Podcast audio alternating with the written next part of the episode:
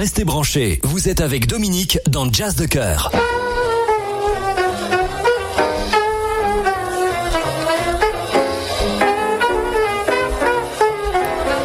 Vous écoutez RTV FM 102.2. Bonsoir, c'est Dominique. Bienvenue dans Jazz de Cœur, l'émission dédiée aux amoureux du jazz et aux autres aussi. Mes amis, à la dernière émission, je vous avais parlé du trombone dans le jazz.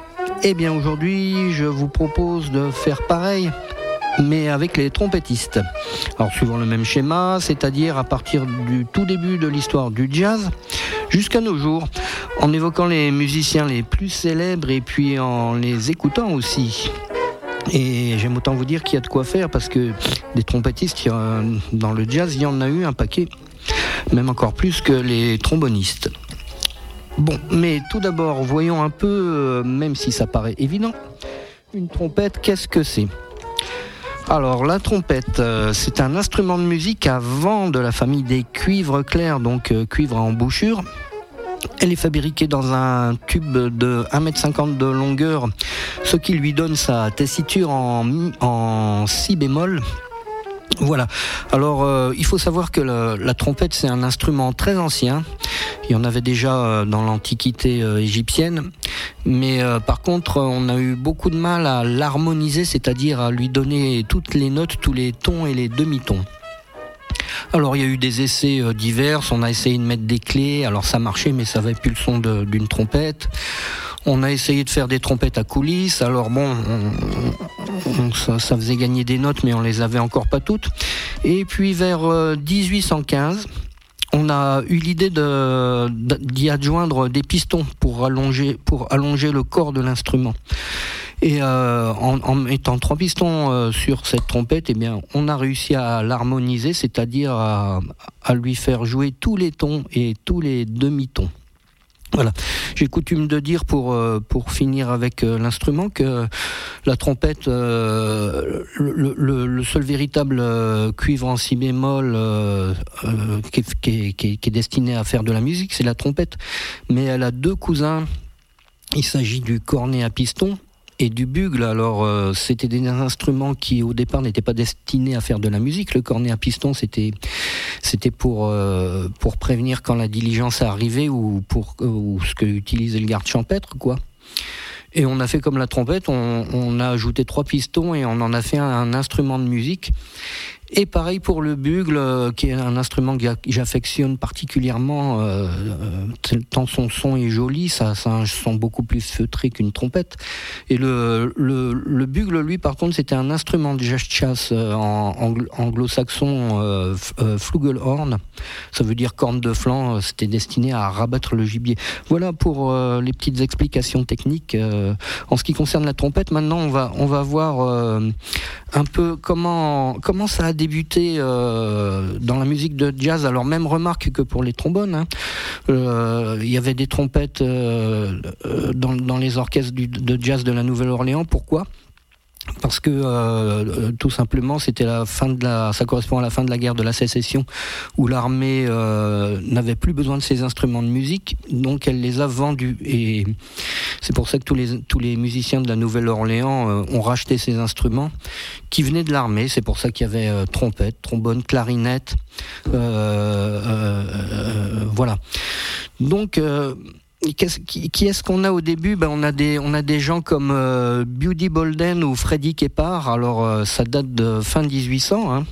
On peut déjà parler de, de Buddy Bolden parce qu'il a il a joué un rôle important dans le euh, dans, la naissance du jazz. Hein. Il est né le 6 septembre 1877 à la Nouvelle-Orléans et il est mort en 1931 à Jackson, c'est dans le Mississippi.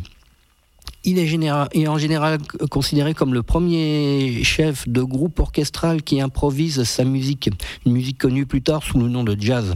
Il est le premier king de la trompette de la Nouvelle-Orléans. Ah, effectivement, après, il y a eu King Oliver. Sa vie est en grande partie inconnue. Elle a pu être euh, éclairée par des témoignages oraux de quelques-uns de ceux qui l'avaient euh, fréquenté. Elle se perd trop souvent dans la légende pour permettre une biographie complète. Enfant de la Nouvelle-Orléans, Buddy Bolden a dû fréquenter dès son plus jeune âge les orchestres noirs de la ville et apprendre à, et a appris à jouer euh, auprès d'eux du cornet et du corps. En 1895, il rassemble quelques musiciens au sein du Bolden Band comme toutes les formations de la ville à cette époque, le Bolden Band joue les différents styles de musique alors en vogue selon la commande, comme la valse, la mazurka, le blues, le, rag, etc. Je vous rappelle que le jazz n'existait pas encore à cette époque. Très vite cependant, il s'émancipe euh, des cadres de musique connus et développe un style propre, original, révolutionnaire. On prête en effet à Buddy Bolden d'avoir le premier fusionné le ragtime et le blues rural.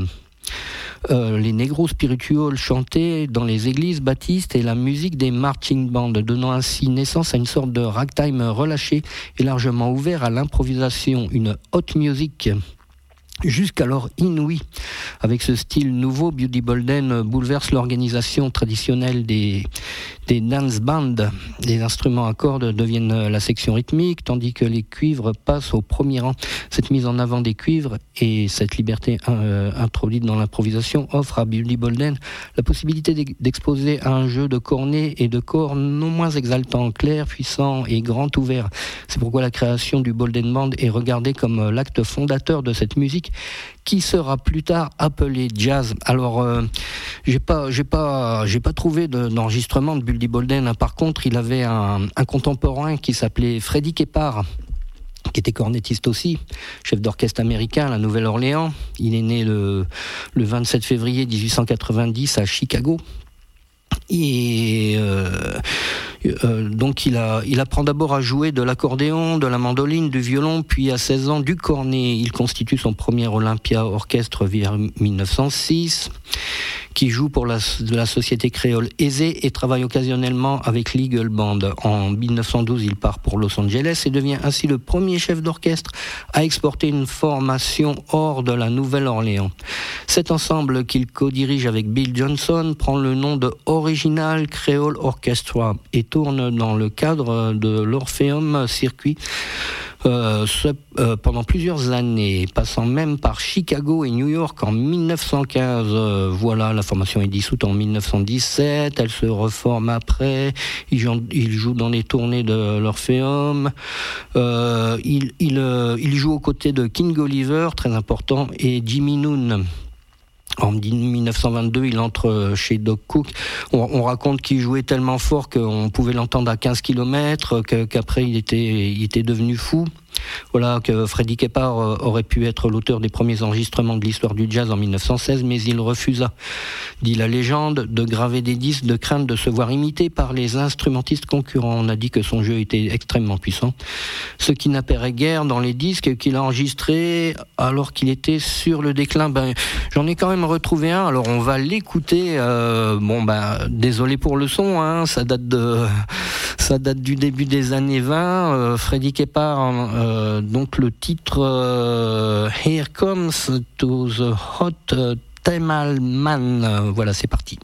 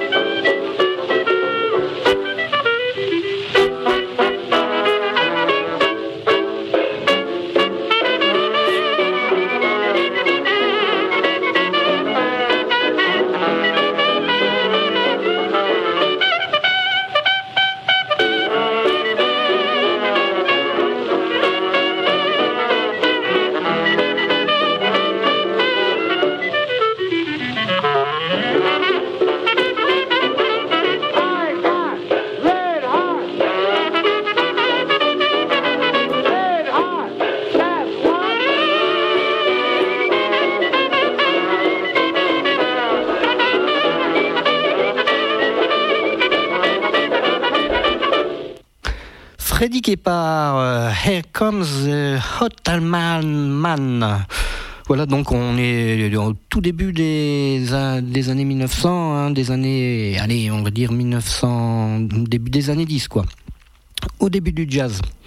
Voilà, et puis bon, ben, très vite euh, va arriver un autre euh, trompettiste très célèbre qui s'appelle Joe Oliver, on l'appelait le King, King Oliver. Alors, Joe Oliver, il est né en 1885, il est mort en 1938. Donc c'est un cornettiste et compositeur américain de jazz. Euh, il, a fondé le, le Creole Jazz Band, très très célèbre euh, groupe à la Nouvelle-Orléans.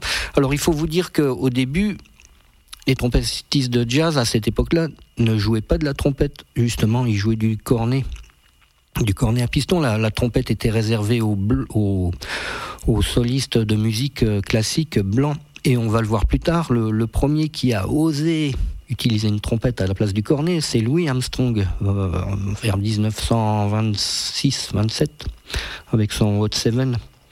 Voilà, alors euh, à la Nouvelle-Orléans, King Oliver apprend tout d'abord le trombone, puis vers 1908, il se tourne vers le cornet à piston.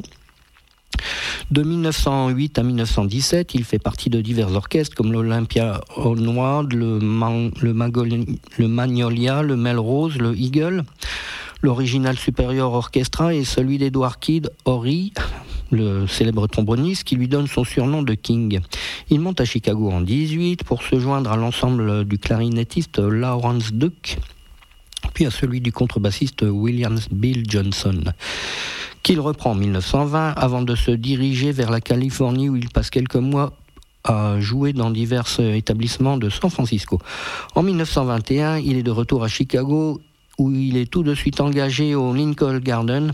Il restera à la tête de diverses formations jusqu'en 24. Il a notamment composé euh, Blues, Canal Street Blues et euh, le fameux Western Blues euh, que, que, Louis Armstrong a rendu si célèbre un peu plus tard dans ses enregistrements avec le Hot Seven en 1927. En, euh, oui, en 1922, il crée son Creole Jazz Band, donc euh, composé de lui-même au cornet, d'Honoré Dutré au trombone, Johnny Dodds à la clarinette, Bertha Gonsoulin au, piano et Bill Johnson à la contrebasse, et du frère de Johnny Dodds, Warren Baby Dodds, à la batterie. En août de la même année, Oliver fait venir de la Nouvelle-Orléans et ajoute à cet ensemble un jeune cornettiste qui fera beaucoup parler de lui. Il s'appelle Louis Armstrong, son, son, protégé à qui il, a prodigué ses conseils et avec qui il grave le 6 avril 23 ses premières cires. En décembre, Bertha Gonsoulin ayant quitté l'ensemble, Oliver la remplace par Liliane Hardin qui, on le sait, deviendra plus tard la femme de Louis Armstrong. Bon, Oliver, euh, euh, par la suite, euh, tombe dans le dans, le dans l'oubli et dans la misère. Il, il, il mourra dans la misère, oublié de tous. Alors, on va écouter, on va écouter King Oliver. Qu'est-ce que je qu'est-ce que je vous ai trouvé? Un morceau qui s'appelle Riverside Blues.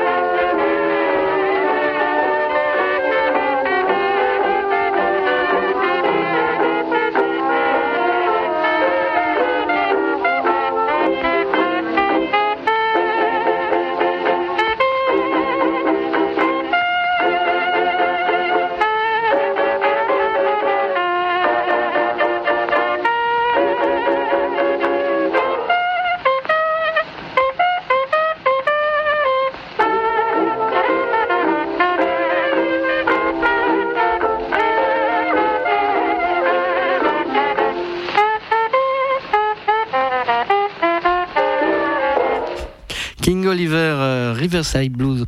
Alors bon, bah, après King Oliver, de qui on va parler bah, Bien entendu de Louis Armstrong. Alors bon, je vais être assez bref parce que euh, Louis Armstrong, euh, on, pourrait faire dix émissions sur Louis Armstrong. C'est un trompettiste qui a, joué un rôle euh, très important dans l'histoire du jazz. Il a, complètement changé le, la, destination de cette musique-là. Louis Armstrong, il est né le 4 août 1901. Alors bon, les historiens, les, biographes sont sont controversés sur sa date de naissance. Bref, il est, il est né euh, à la Nouvelle-Orléans et il est mort le 6 juillet 71 à New York dans sa maison euh, dans le quartier de Corona à New York. Également connu sous les surnoms de Satchmo, qui, qui voulait dire, euh, c'est un diminutif de Satchelmouf, qui voulait dire bouche en forme de sacoche. Ah, il avait une grande bouche. Ou on l'appelait aussi Pops. Euh, d'une, alors comme je vous le disais, d'une musique de folklore afro-américain enracinée dans le gospel et le blues traditionnel et enfermée dans un terroir, Armstrong a fait un courant musical national et populaire à vocation universelle.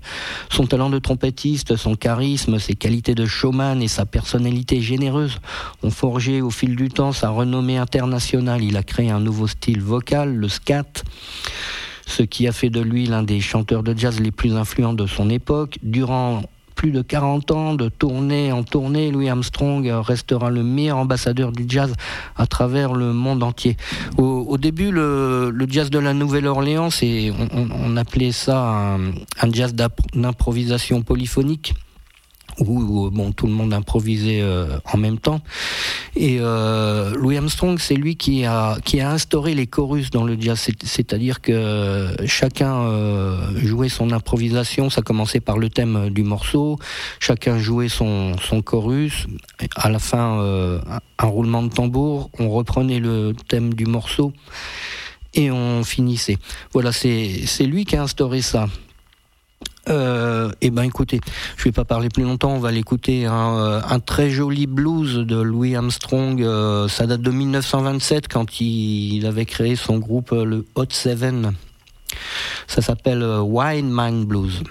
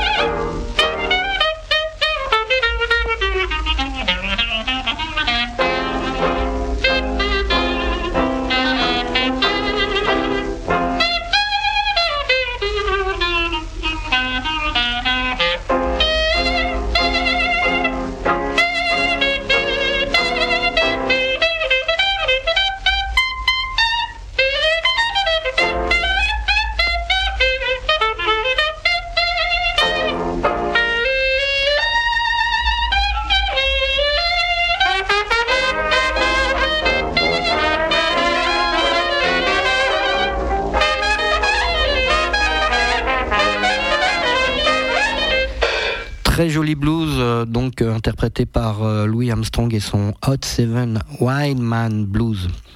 À cette époque, il y avait aussi un autre trompettiste qui s'appelait Bix Beiderbecke. Alors Léon Bismarck, Bismarck pardon, Beiderbecke Alors euh, oui, je vous, je, vous, fais remarquer, comme je vous le disais en début d'émission, là le, morceau qu'on vient d'entendre, Louis Armstrong jouait de la trompette. C'était plus du cornet. On, est en 1927. Et après, bon, tous les tous les autres trompettistes lui ont emboîté le pas ils ont délaissé le cornet au profit de la trompette. Voilà, cette petite euh, parenthèse étant fermée, je vous parler donc de Léon Bismarck Beiderbecke, qu'on appelait Bix Beiderbecke. Euh, il est né en 1903 à Davenport dans l'Iowa. Il est mort à New York le 6 août 31. Euh, il n'a pas vécu longtemps, et eh ben non. Euh, si vous avez lu le Rally the Blues, La rage de vivre, écrit par Milton Mesro, il, en parle beaucoup de Bix euh, Mesro dans son bouquin parce que c'était un pote à lui. Et bon, en, gros, il dit qu'avec tout, il, a, avalé assez de mauvais whisky pour remplir le, lac d'Ontario, quoi. Et c'est pour ça que bon, a, il, a réussi à tirer jusqu'en 1931, mais voilà quoi. Il est mort à 28 ans. Euh, rongé par l'alcool. Mais bon, il a eu le temps de, jouer euh, des très jolis morceaux. On va en écouter un. justement, Mesro disait qu'il y avait un petit quelque chose de militaire dans, son jeu de trompette. C'était vrai. Et euh, bon, bah, on va écouter un très joli morceau aussi. Ça s'appelle. Sorry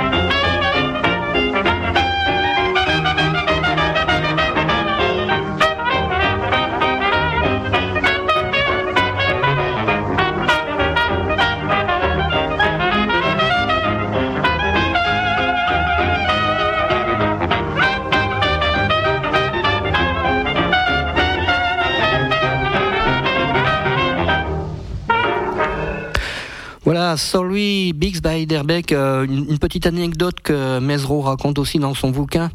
Il, euh, Biggs Beiderbecke, il avait fait un morceau qui s'appelait euh, Inemist.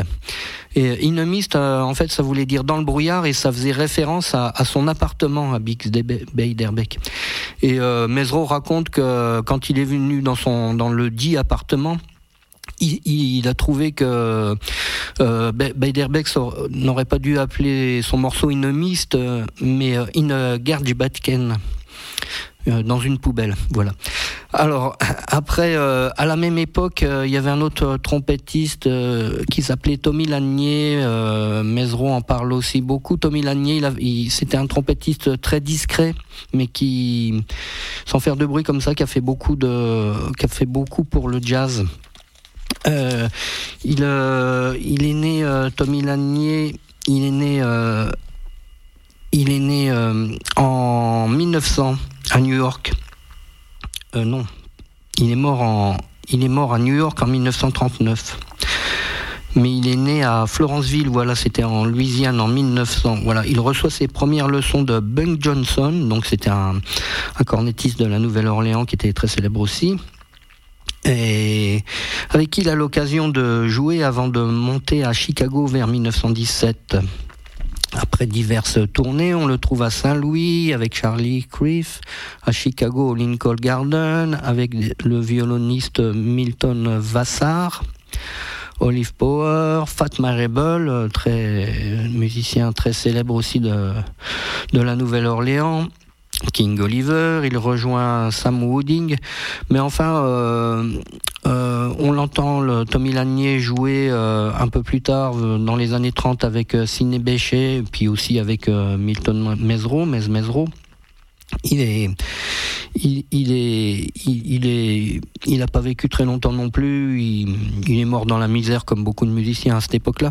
Alors, on va écouter Tommy Lanier, Tommy Lanier, Weary Blues, un, blues très célèbre aussi. Voilà, c'est parti, Tommy Lanier, Weary Blues.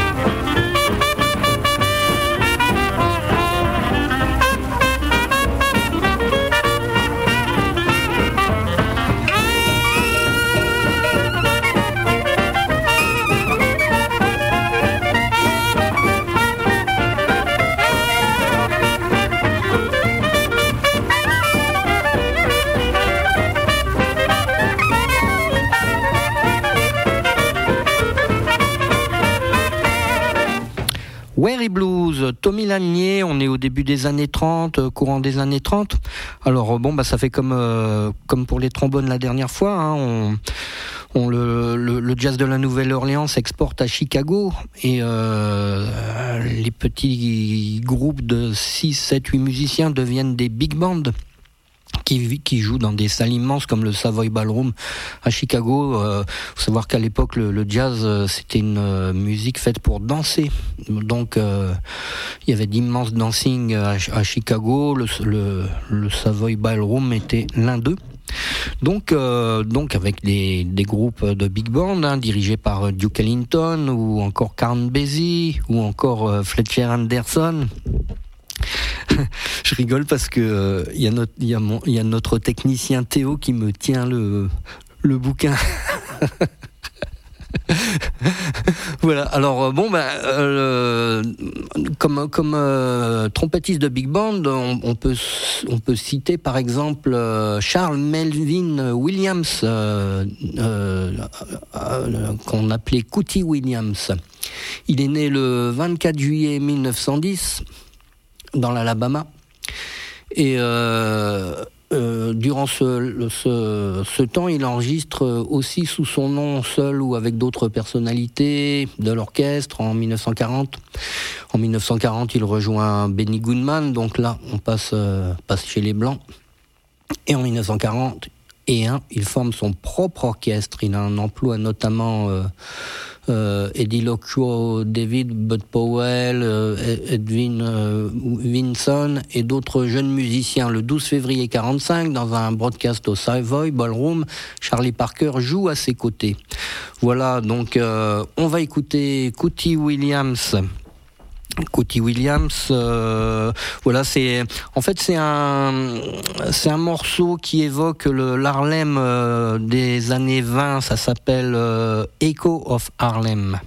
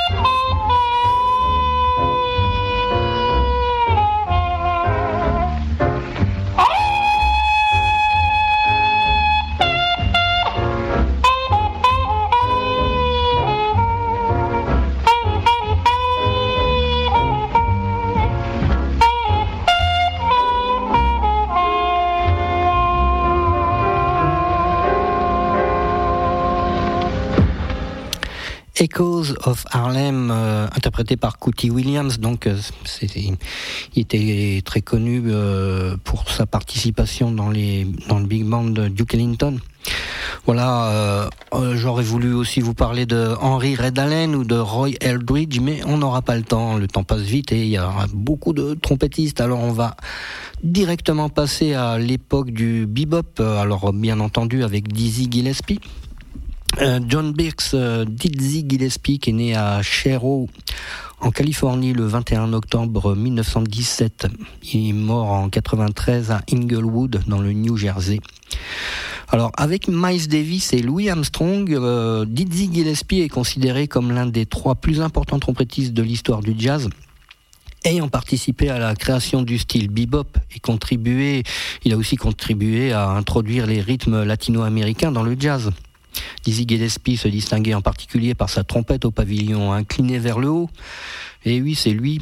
Et il jouait parfois avec une sourdine, ses joues gonflées à bloc comme celles d'un crapaud ainsi que sa joie de vivre et son humour ravageur sont pour beaucoup dans sa popularité auprès du public. Et en tant que musicien, il avait une technique époustouflante et une vitesse de jeu impressionnante.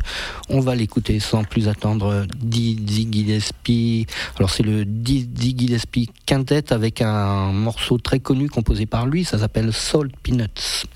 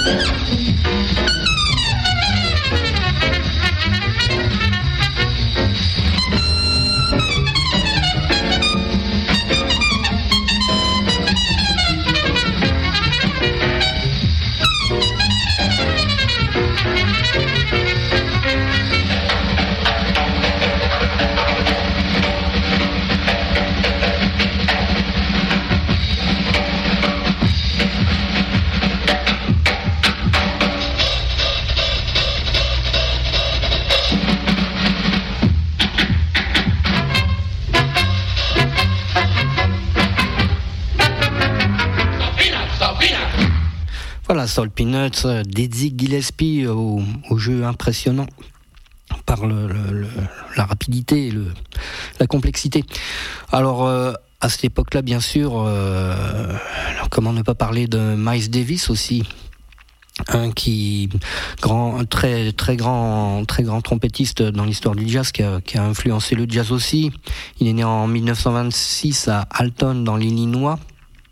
Euh, Miles Davis, il commence à jouer à l'âge de 12 ans. Il fut à la pointe de beaucoup d'évolutions dans le jazz et s'est particulièrement distingué par sa, capacité à découvrir et à s'entourer de, nouveaux talents. Miles Davis était un grand, expérimentateur. Il a été toutes les fêtes. Hein, et tous, les, tous les nouveaux styles euh, post-bop, il en a fait partie. Alors euh, voilà, c'est pareil, on pourrait faire 10 euh, émissions sur Miles Davis. Hein, tellement c'est un, un, trompettiste de jazz important. Mais on va plutôt l'écouter. Alors, euh, qu'est-ce que j'ai choisi? Ah ben, Un titre très connu, la musique du film euh, Ascenseur pour l'échafaud.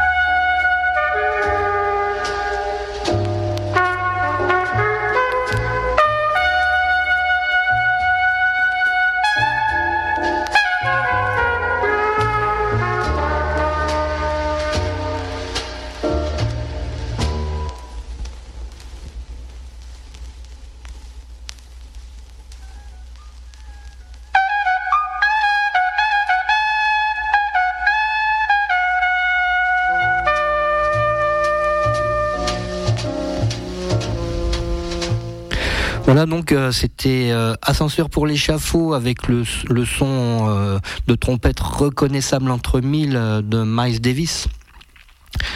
Alors un autre trompettiste très connu aussi de, l'époque post-bop, hein, succédant à l'avènement du, du bebop, Chet Baker qui s'est distingué dans, dans ces, de, toute cette succession de nouveaux styles qui sont apparus après le bebop. Alors le, lui s'est distingué dans le cool jazz.